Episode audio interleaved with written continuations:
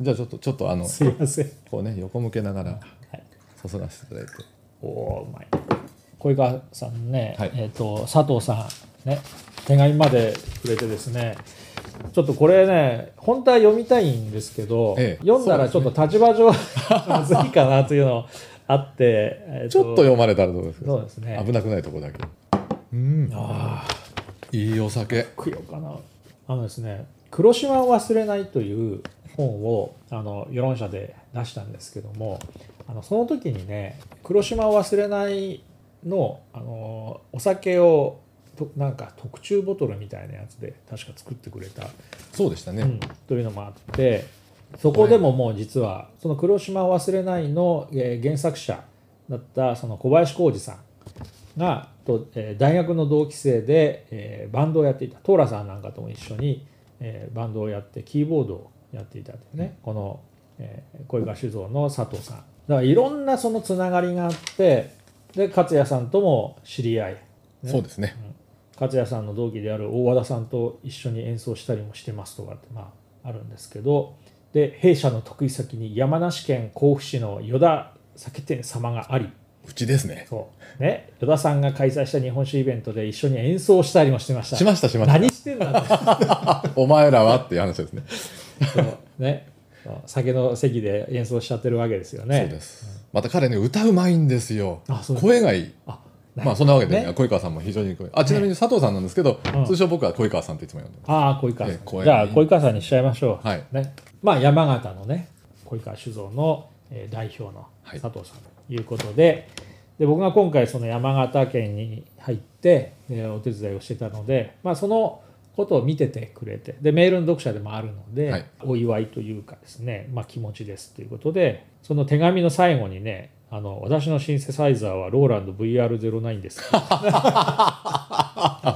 のこの何いらいらない情報もちゃんとこ何のアピールなのか分かんないですけど、ええ CD まで入ってたんですけどもね。そうなんです名刺代わりに CD 配る倉本ですからあそうなんだ、えいや非常にあの嬉しかったです。もうありがたかったですね。本当にねあの僕もお世話になってます長いお付き合いでございました、まあ、あの山形は多分また12回行くと思うので、その時にはあの寄りたいと思いまはいすけども、その時は T ワークも僕も一緒にあわかりました。あのついてきます。えあのぜひぜひ自費で、自費ですか？しょうがないですねそれ。T1 君もねなんかね自分が行けばねただで、ね言ってましたよね、うん、連れてくれみたいなことを思ってんだけどいやそれは仕事絡みだったら 出すけどただ酒飲んで夜中の12時過ぎまでね飲んでるだけだったら 自分の金で行けよって話ですからね。そんそんなことしてたんですか彼それもう12時に12時にね終わらないんですよ。ね、これこれ送ってきたこの、ね、旭高送ってきてくれた村田さんって人がいまして、はい。あと仙台から来てくれた人もいまして、でみんなで 7, えっと7人ぐらいいたのかな。あと、まあ、選挙の時からずっとつきあの手伝ってくれたり、まあ、いろいろ付き合ってる若松さんという人がいて、はい。でなぜか、まあ、若松さんもともと秋田なのでであの人なんか瞬間移動いろいろする人なんですけども。瞬間移動するんですなんか秋田にいるかなと思ったらいきなり八王子にいたりとかなんかすごい人でそしたらなんか大阪行ってたりとかなんかよくわかんない人で,、えでその若松さんが、まあ、たまたま近くにいるからって言ってで来てくれてでみんなで山形で飲んだわけですよ。じゃあ1軒じゃ全然収まんなくて。で 2軒目行ってで僕はもう12時ぐらいに「いやもう俺はもう帰る」っつって言って「俺は仕事で来てんだ」みたいな、ええもう T1 君はね収まらないわけですよ。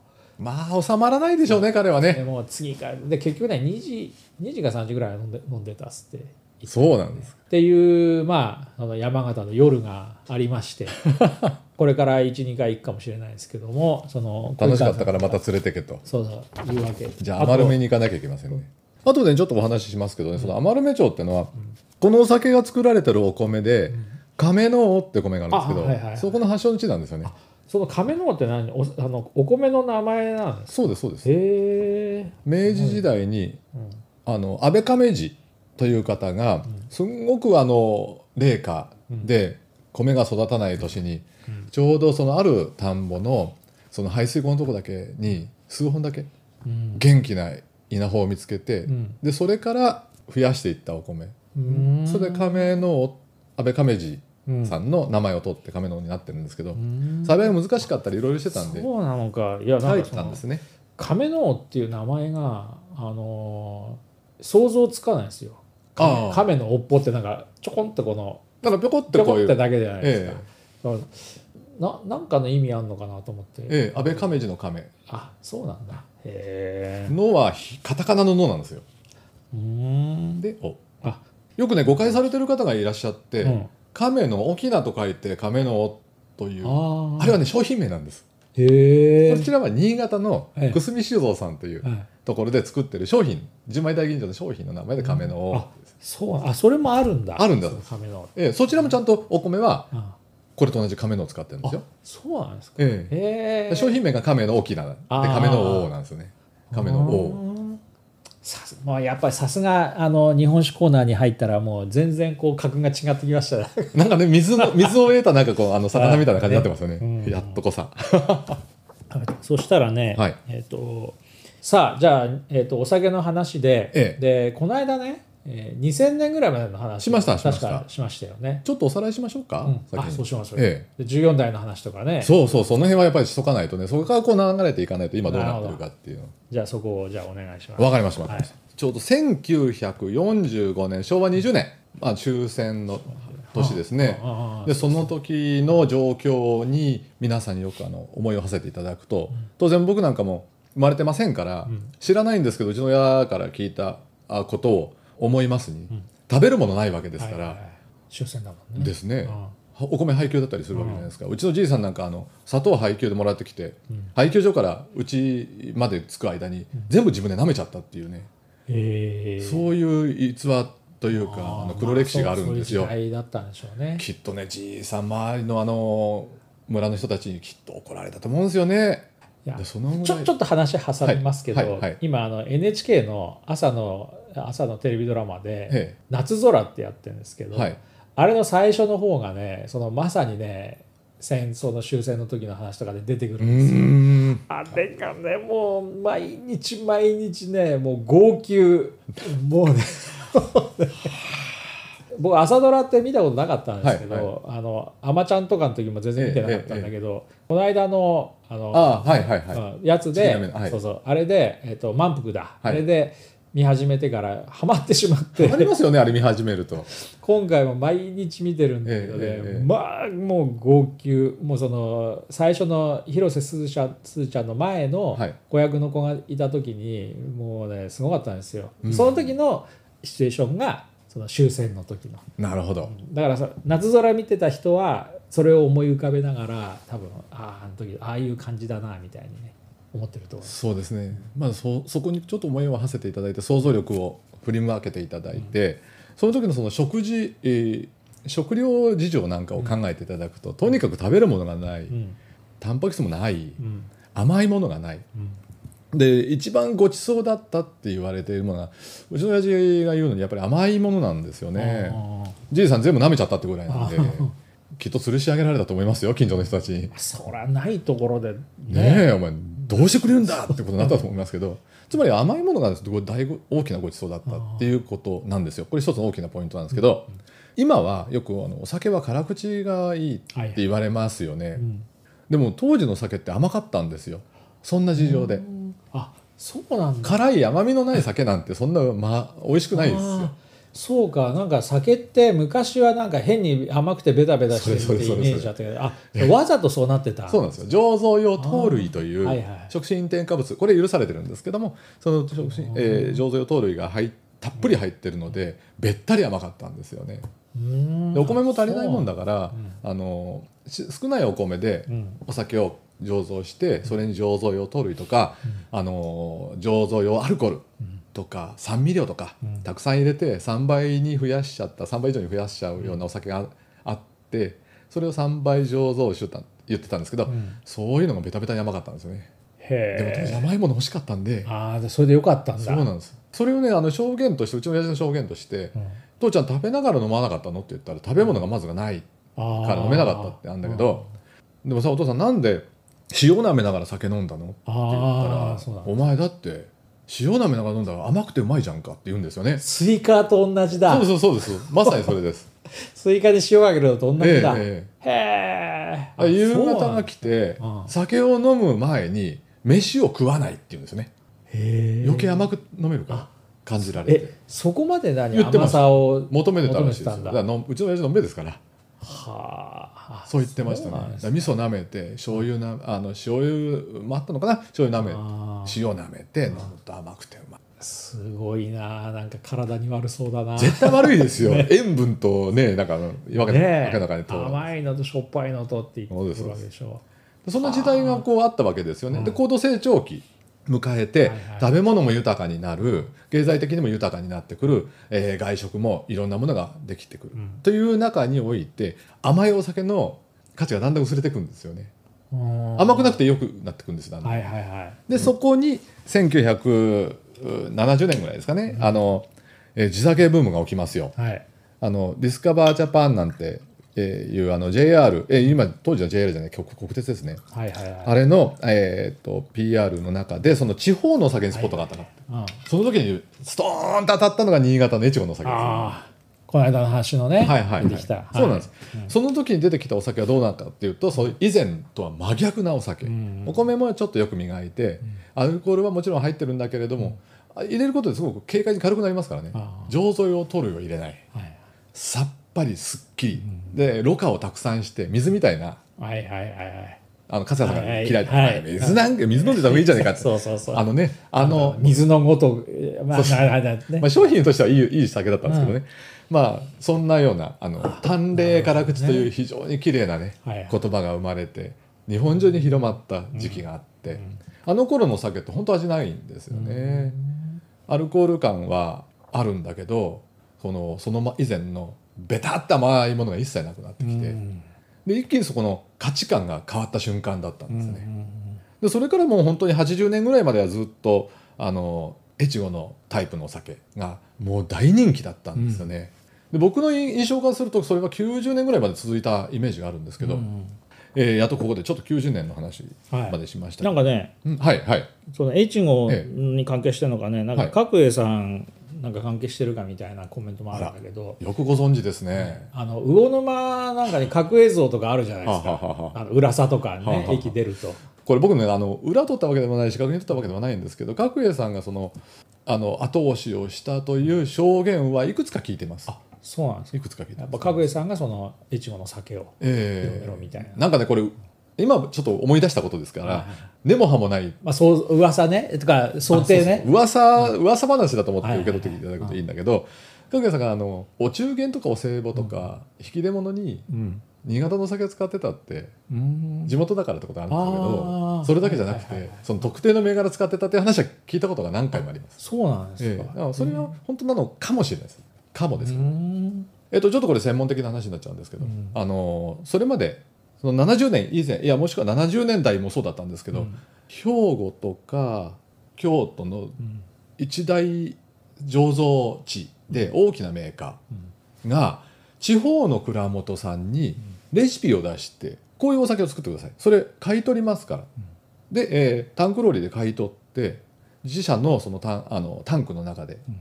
みんな混ぜて均一の味に一応して、うん。で瓶詰めして自分のところのラベルを貼って出荷する。ということが行われてたんですそんなこともやっちゃってたんだ、えー OEM ですよねまあそうですよね、うん、うちの施設ラベルだがけ変えてね。そうです。作れないからじゃあ作ってくださいと。レシピ渡しますよ、はいはいはい。使用書渡しますから作ってください、で買い取って混ぜると。うん。でとにかく大量生産とあと流通がもう本当に流通網がトラック輸送なんかもすごく発達しましたからそれで日本中にいくつかのメーカーのお酒だけが広まるようになったんです、麺で広がるようになった感じですかね、うんうんでそれに対してこの新潟の酒が人気を博し出した時には麺の流通に対して細い線とか点とかねうん逆に立ち戻ったんですね、そう地酒っていう言葉が一般的になって。ね。その麺で売ってるお酒別にあんなのどこに行ってもあるしだけどこれはうちしかないんですよみたいな。これは手に入んないんだよ幻の酒なんだよって言い始めたのその幻の酒っていうのキャッチフレーズもその頃に生まれたですね。で本当の幻って見たことないから幻って言うんですけど。あればあれば幻じゃないでしょああいうのは土の子とか UFO のことなんですけど。そうそうそうそう。そうなんですね。なるほどね。そんなことがあった。で、えっと地元のお酒にその価値観が回帰してきた本当の意味の地酒になってきたんですけど、でも日本中でそのいくつかのメーカーのお酒が飲まれたっていうことは、まあまあ変わってないんですよ。量は全然違いますけど。はいはいはい。あの例えば鹿児島でうん。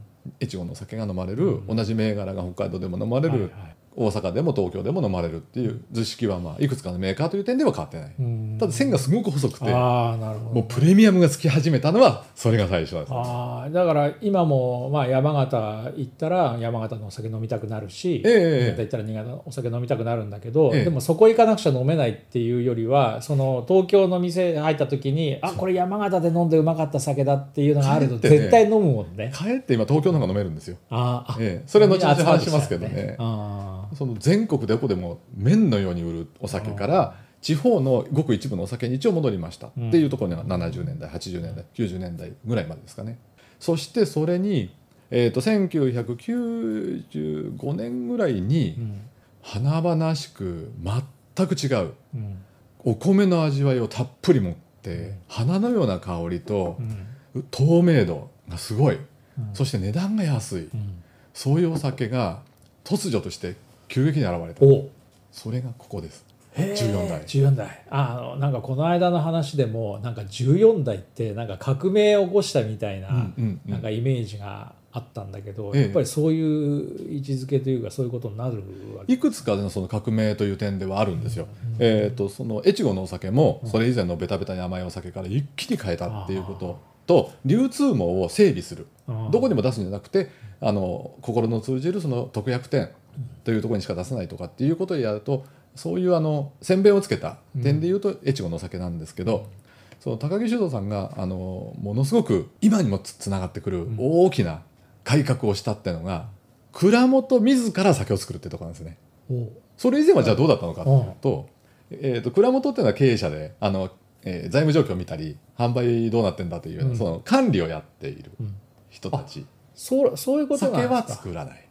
酒作るのは季節労働として雇用している醸造技術者なんですよね。あえ？杜氏っていう。はいはい。え何？蔵元と杜氏って一緒じゃないの？違うんですよ。それまでは違う。ほとんど違ってたんですよ。へえあ蔵元は代々つながってるそこの社長の息子とかそういう形でつながって世襲でつながってきて、うん。経営をやる。うん。で酒作るのはその雇用されてる技術者なんですよね。新潟だったらあ越後杜氏って言われる杜氏さん、へえあそうなんですか、ええ今でも杜氏集団残ってるんですけどうん。岩手の南部杜氏組合というのはやっぱりたくさんいてその方たちが日本中にこう出向してるというかね雇われていってるんですよ。そうか。だから獺祭は杜氏をなくすこともできたわけだ。ええええそうなんです、ねそういうことであれば、もう科学的に管理して作れるんであれば、ええ。杜氏はまあいなくてもできるそうなんです。酒ができるっていうそういう理屈になるわけです、ええあのーちょっとあの言いづらい話もあるんですけどでもあのああなるほどなってこう腑に落ちることにもつながると思うんでちょっとお話ししとくと、えっと、その高木さんがあの自らその蔵元の14代目なんだけど、あ15代目彼は15代目なのかな、お父さんが14代目かな、ん。えっと、それで初めて他の蔵元の誰より先に酒造り作ったからうん。革命的なんだよっていうことでもないんですよね。うんそれ調べそれ調べてないんですけど、うん彼もちょうど帰った時にちょうど前の杜氏さんが辞めちゃったとかであ今の社長今の高木明綱社長がん作らざるを得ないと。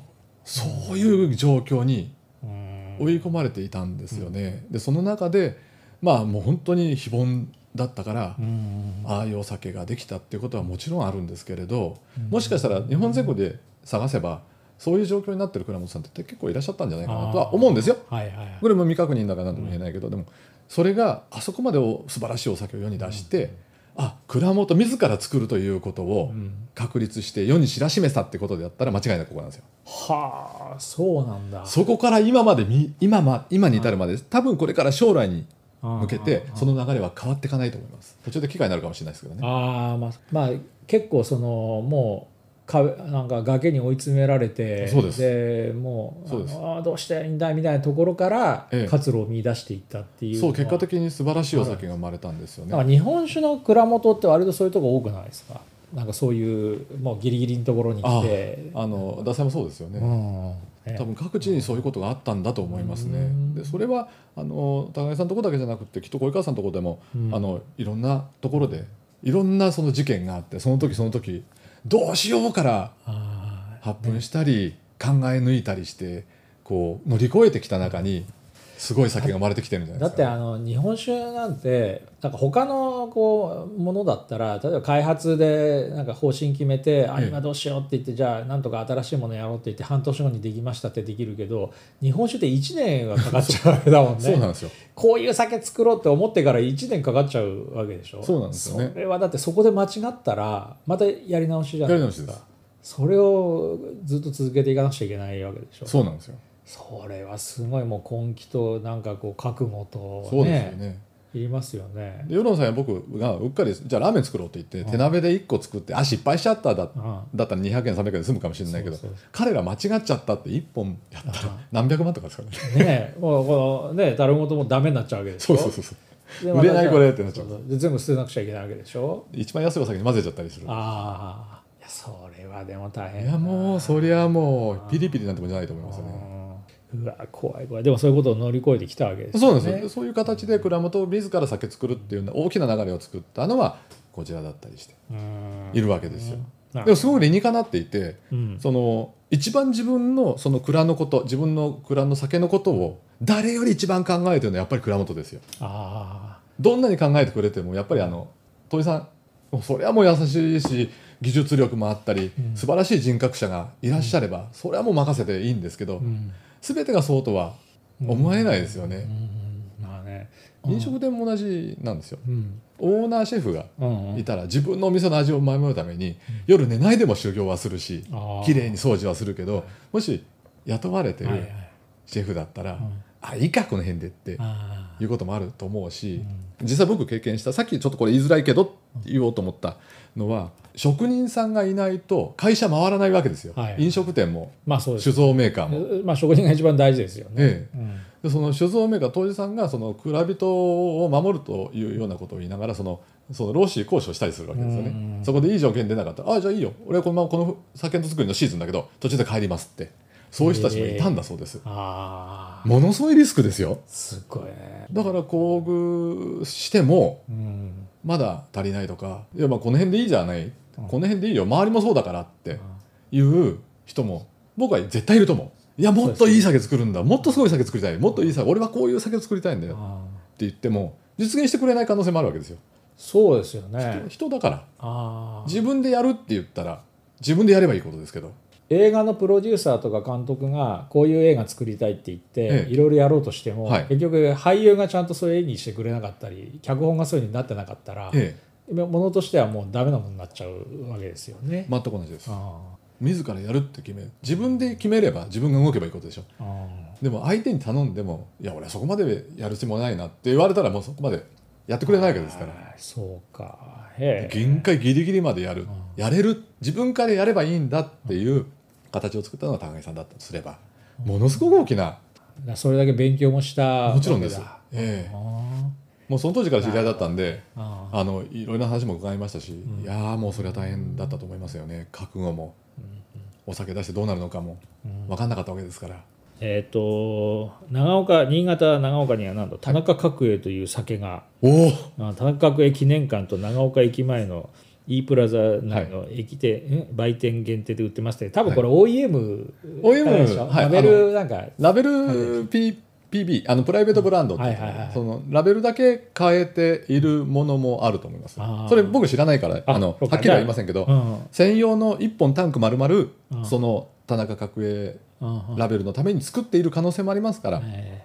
え。そうかもしれないですね。うんうんうんうん、だそれほどやっぱりあのに越後のお酒に対して、うんあの力を貸してくださった政治家なんじゃないですか？ね、あとなんかはっきり覚えていないんですが壱岐のえ島はいにもうまい日本酒があったと記憶していますとかってあるけど、はいこれは焼酎え、壱岐はね焼酎有名ですよね。というかあのあの地域の原産地に胡椒がもうあるんですよね、ああそこ。あそうなんええええ。本当よくご存知ですね。素晴らしいです。ねえ。なんかすごいな。み皆さん。よくご存知ですそう。ね素晴らしい。ででそのです14代があ来ました。って、はでそこからそこからまた。日本酒はどう変わってきたんですか？とにかくそのそれまでの、えー、と味甘ただ甘いだけの酒えすごいざあの雑白な話し方しますけど、うん。ただ甘いだけのお酒の反省なのか、うん。あのすごく味の薄い淡々とした水のようなお酒の人気があった後今度お米の味、うん。その芳醇な香り、うん。ボリューム、うん。透明感っていうようなお酒が人気を博してきて、うん。きているわけですよ。でそこから生まれてきているのがちょっと真ん中挟むとその後に生原酒ブームというのがあったんですね。はいはい、生原酒ブームとかそれはその味がすごくボリュームがあって、うん。米の甘みをどっしりアルコールのボリュームも高い、にしたらインパクト強いじゃないですか、そのためにはお酒絞ったらそのまんま何もしないで瓶に詰めて売るのが一番早いです。あー。あそれで生の原酒ってことなんだ。室か生原酒って言うんですけどね。あの新潟のお酒ではよくその活性炭。あーはい。あのまあ炭ですよね、ええ炭をタンクの中にダーッと入れて、うん。たくさんそのろ過をする味とかうん。色とか、うん。香りを吸着させて、はい。でその真っ黒くなっちゃうんですよね。タンクにそれ入れると、はいはい。牧場みたいな色になっちゃうんですよ多分皆さんびっくりすると思うんですけど、え牧場？なんて思われるかもしれないですけど本当にそういう色になっちゃうんですでそれをフィルターを通すとその活性炭だけそこで止まってお酒だけこう出てくるわけですよね。そうすると透明な綺麗な味わいで出てくるんですけどこれはこれでそのいいわけですけどね。あでそのそうすると活性炭っていうのはあの余分な味や香りも取るんですけど、ーうん。本当は欲しい味も取っちゃうんですよね。あーあそうかいろんなもの吸着するんだけど。そういういいものも取ってっちゃう。だから出てくるとやっぱり綺麗なうん。さっぱりとしたお酒になっちゃうんですよ、うん。そういう点ではインパクトはあんまりあないはいお酒と言っはいてもいいのかな？と思いますけどね。でその後米のうまみとかうん。香りとか、うん。フルーツみたいなジューシーなはいはい生々しいお酒が出てきてうん。あの人気を取ってくれるわけですけどあそれをさらに進めた時にもう、ま、ろ過も何にもしない。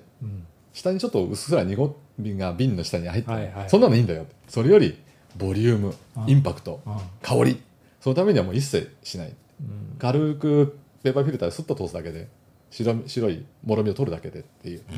へーなってくるんですよ。生々しいのが。ただそれはアルコール度数高いんでうん18度ぐらいあるんですよね。うん。1718ぐらいあるんですよね。でもちょっと飲んだ4合瓶とか飲んだだけでもベロベロになる。かなり酔いますよね。うんで勝谷さんがいつもあの菊水の缶持ってきたんですけど、はいはい。あれ20度ですから。はあ。焼酎そのまま飲んでるようなもんですよね。だから酔っ払うんですよ。え。面白がって持ってくるんですよね勝谷さんー、が。あ「よくんこれ買ってきてから」勝谷さんまた菊水ですか?」あよく菊水のカップ飲んでたねなんかね。うれうれ当たり前とか言ってあ「いいっすけど」ってしかもちっちゃい缶じゃないですよね彼が買ってくるそうそうそう。でっかい1リットルの缶とかで買ってくるんですよ皆さんご存知ですか？ね1リットルの缶とか売ってるんですよ。今もあんのかな？わかんないですけど。いや1リットルは見たことないけどね。でっかい缶買ってくるんですよね。あれ20度なんですよ。はあ。ひどい。酔っ払って。そりゃ酔うでしょう。まあその原酒の部分があって。でそうなってきた時にそのお酒の味の、えー何が一番お酒の魅力なんだろうっていうことに、うん。みんな傷ついてくるんですよね。はいはいはやっぱりお米の甘みなんだっていうことが。いなるほど、ええ。最初はただ甘ったるいなんかベタベタした酒だったのがちょっと薄いのに来してて米のうまみのやつがふわーっときてああ米のうまみがお酒の魅そこで力なんだ。米が出てくるわけですね。そうなんですよ。へえ。その時に今でもあの品評会ってあるんですけど全国新酒鑑評会。今広島で行われてるんですけどね。そこに出品するお酒っていうのはとにかく美しくて透明感があってその各蔵が競技用に出すわけだからうん。車でいうとこの F1 カーみたいなもんなんですよね。あそれこそ競うだけのためのお酒。ーへそれは何で作ってるかっていうと山田錦なんですよ。じゃあ山田錦を使うのが一番綺麗で美しくて素晴らしいお酒できるんだようんうん。うんねって考えるのがごく普通ですよね。えそうですね。酵母も同じやつにして作りも同じにすればやっぱりまあ同じようなうまいなるわけですよ。ねで実際確かにそういうのができやすい条件が揃ってくるんですけど、で、えーその山田錦を大量に使ってよく磨いてじゃあ大吟醸純米大吟醸にうん。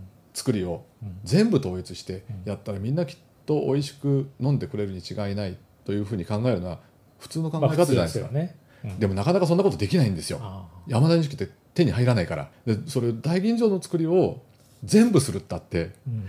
そんなことちょっとできないですよ。見た見た。獺祭のドキュメンタリー見たそれああ大変だったで僕はそこへつなげげていきたいんですけど。ああそうかそれをねああそこやっちゃったんですよ。ねえ。すごいことですよ。あえっとねあのここで主張されているあのご著書されてるあの皆様方の中に「えー、ダッサいあんなところに大大量生産して機械がみんな作って、ん。日本中にばらまいて、ん。あれのどこがいいんだよ」っていうふうなご意見をお持ちの方もそれはそれで OK なんです。うんそれ OK なんだけどもうちょっとよく知ってからあのいただきたいなと思うのは僕あのあのダサい好きだから特にあの、えー、よいしょするわけじゃ全くなくて、見に行かれたらいいと思うんですよ。公開してるんですよ。朝日酒造。朝日酒造。うん。見に行けるんですよ。中見れるん見れますよ見れます、へーちょいしょあの少々驚きますよね。へーだからあの会社はこういうタイプのお酒が我が社のお酒だっていうものがちゃんとしっかりあって。なるほどね。あそうか。与田さんそれをうん何だと思いますかって言ってうん「獺祭です」って言いたかったわけね。そういうこと。すいませんねなんか。シナリオ作っときゃよかった。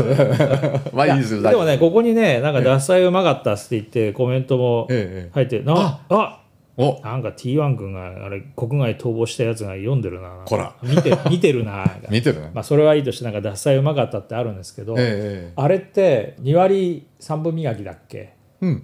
磨くってことは削っていくわけでしょ？そうです周りねを削玄米からどんどん削っていって中心の何パーセントを使うかを表示するんです。それをずっと削っていくとその何？その米の芯の部分が残ってええ。それで酒を作るとなんかこう透明感のある酒ができるそうですね。あの米の周りの部分には脂肪分とかあのタンパク質とかが多く含まれている、はい食べると美味しい部分。だからあの食べるお米はほとんどむ向かないんですよ周りはね、うん。あの95ぐらいかな、はいはいだから食べると美味しいんです、うん。ただタンパク質。はいあれってアミノ酸のそっか。ペプチド結合したものでしょ？うん。であれがお酒になるとうん。変な色とかいらない雑味とかに変わってっちゃうんですね。だからそれをなくすために周りを削って中心の「心に白」って書いてはい。心拍って呼ぶんですよ。その部分がでんぷんの細胞の集固まったものなんですよね。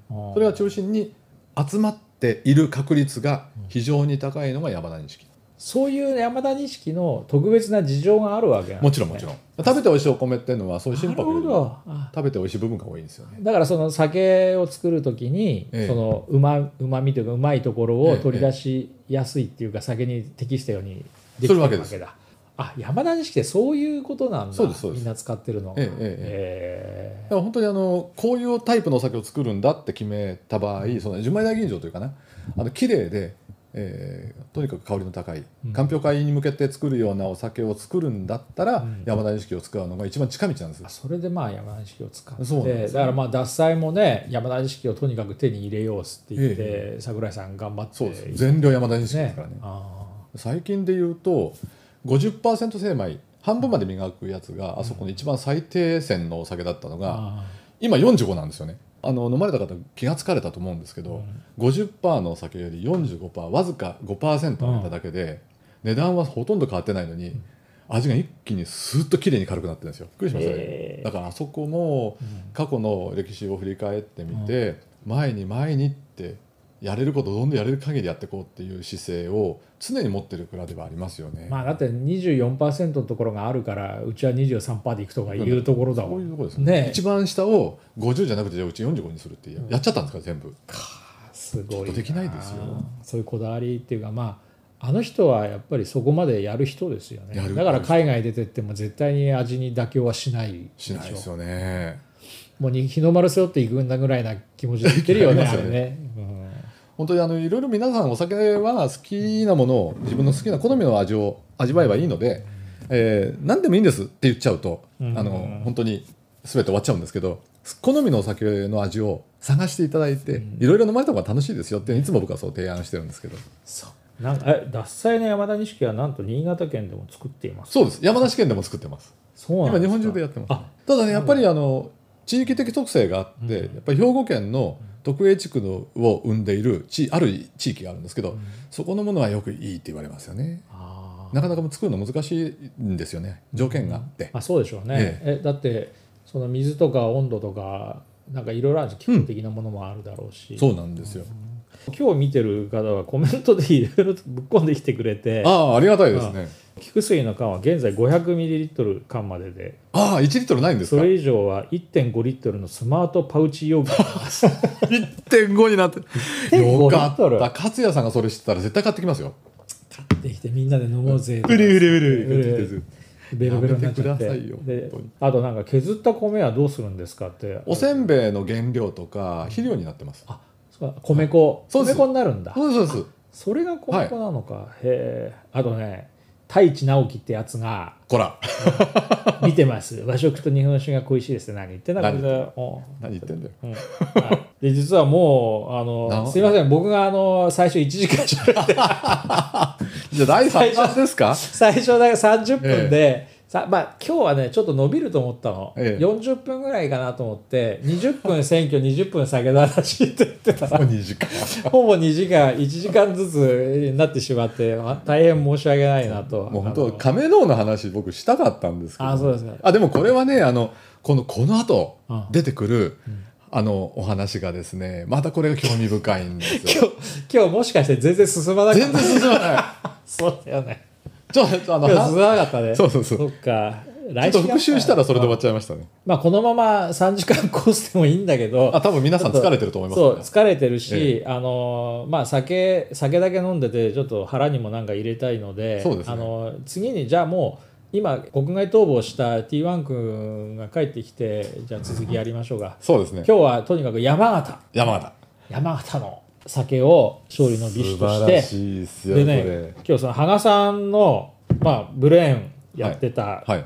と方もはい。見ててくれる、おうんさっき本当ですか？そうなんですよ。わ嬉しいですね。山形ね、はい。の小井川。旭高。なんか14代。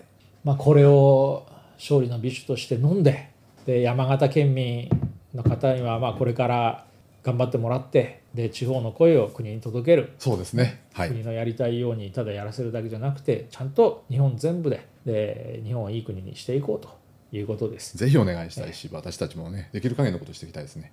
でお酒の話は今日は。また結局。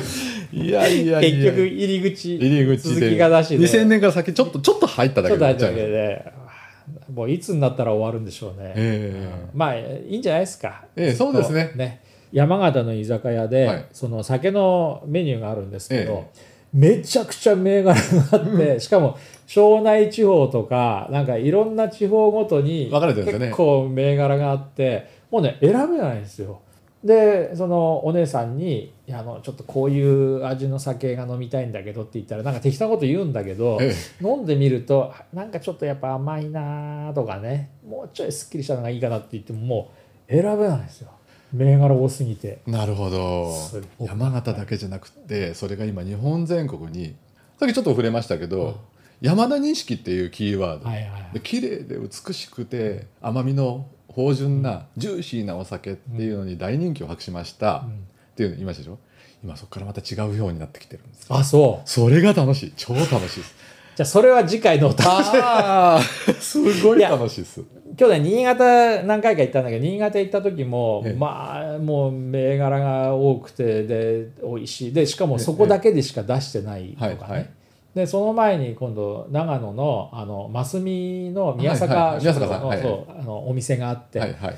でそこでいろいろ話聞いてたらそのやっぱ工房をね、あの宮坂酒造がなんか教会7号そうそうそうそうそうそう。分離したところですね。とかね。はい、まあ、そういうなんか話があってうわもうドラマだなと思ってドラマですよ。歴史ですよ、ねえ。僕一番最後の段段に話そうと思ってたことちょっと今ちょっと言っておきますと、はいはいはい。勝谷流のお酒の飲み方の一つにはやっぱりね振り返って歴史をちゃんと学んだ上で飲むとでこの話をずっとしてたんですよ毎回そうだね。で全然続いてないんですけど。あ 全然終わらないんですけど。とりあえずそうです。とりあえずまあ今年中には終わらせるようにしぜひぜひ。いや面白いですよ。いや確かにねあの勝也の飲み方ってねそういう飲み方だと思いますよ。だって自分で蔵元行って酒の作り方全部見て、でこの酒はこういうふうに作っていてこういう味がするっていうのを分かった上で楽しむわけじゃないですか。そうですよね。ね。これいろいろねあのちょっと歴史をあの紐解いてみるだけでお酒の味がうん。またね、2割3割うまくなるんですよね。いや本当にでもそう思う。だって聞いちゃうと、えストーリーが自分のものになると、ええ。やっぱ感情移入して、えでもうそこに自分が行ってしまってもう奄美の,、はい。あの機械島って言った時に、はい。はい。あそこには朝日朝日。機械島って焼酎黒糖焼酎あります。国道あります。でその朝日のね、ええあの酒蔵の息子。と、まあ、来てくれて こんなでかい伊勢海老で、朝日飲んだ時のねあれのねいいでしょたまんなかったですがあ港そこ行っでたらヤギ食わなきゃ。ヤギ？ヤギ。うまい。